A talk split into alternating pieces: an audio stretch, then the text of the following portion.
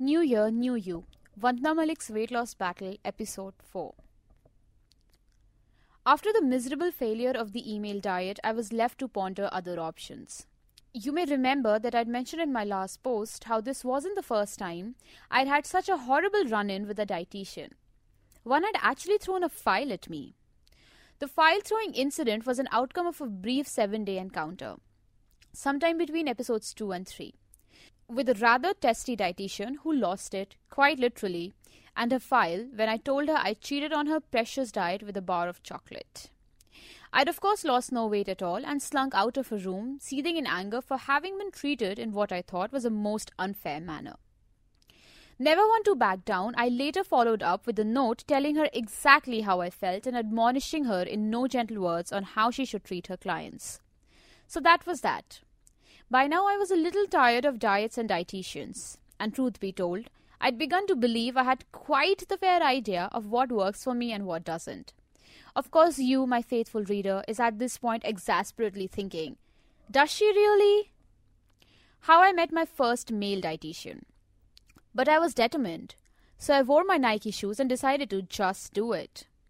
Only to realize that this was not at all a wise decision. In no time at all, I had lost the plot and figured out the hard way, read by gaining 8 kilos, that I needed to have someone watch over me. But this time, I said to myself, this time I was not getting a woman dietitian. I had had enough of file hurlers, thank you very much. Besides, I was curious to see how a male dietitian would approach my problem, if he'd do things differently. And thus began my search for a physical trainer come dietitian. We were shooting a show with a celebrity anchor, and he recommended I speak to his personal trainer, who was also good with diets. Since this trainer would visit the sets frequently, I set up a meeting with him and got cracking. The diet given by him was very basic, but he suggested I make a very vital lifestyle change. The old axiom, early to bed and early to rise, must become my new mantra, he insisted.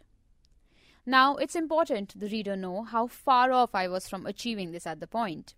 I usually sleep at 2 in the morning and wake up no sooner than 9.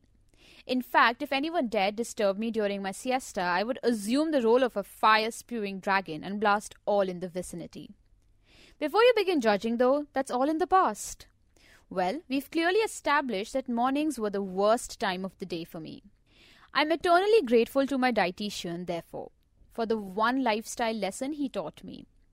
Early mornings is the most beautiful time of the day and also the most effective for weight loss.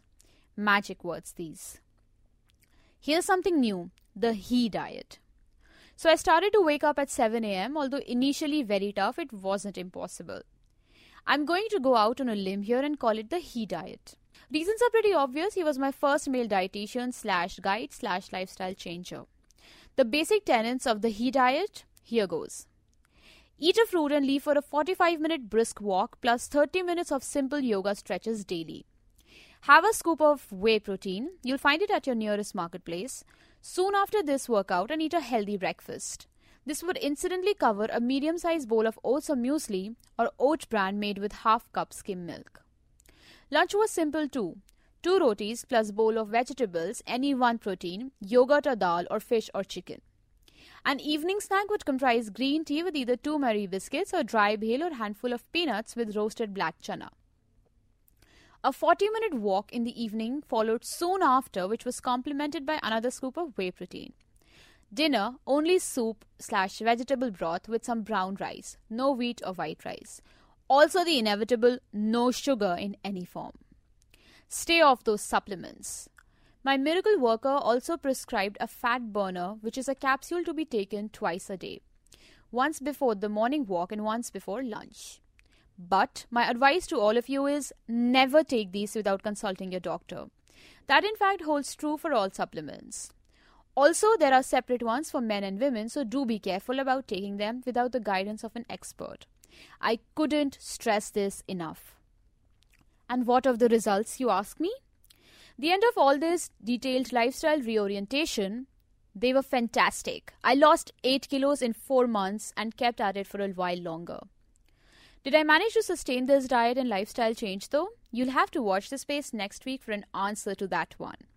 Till then, let me leave you with this week's mantra, one that I learned on my diet. Early to bed and early to rise for a healthy body and mind. Generic much? Yes, perhaps. But nothing's worked for me better.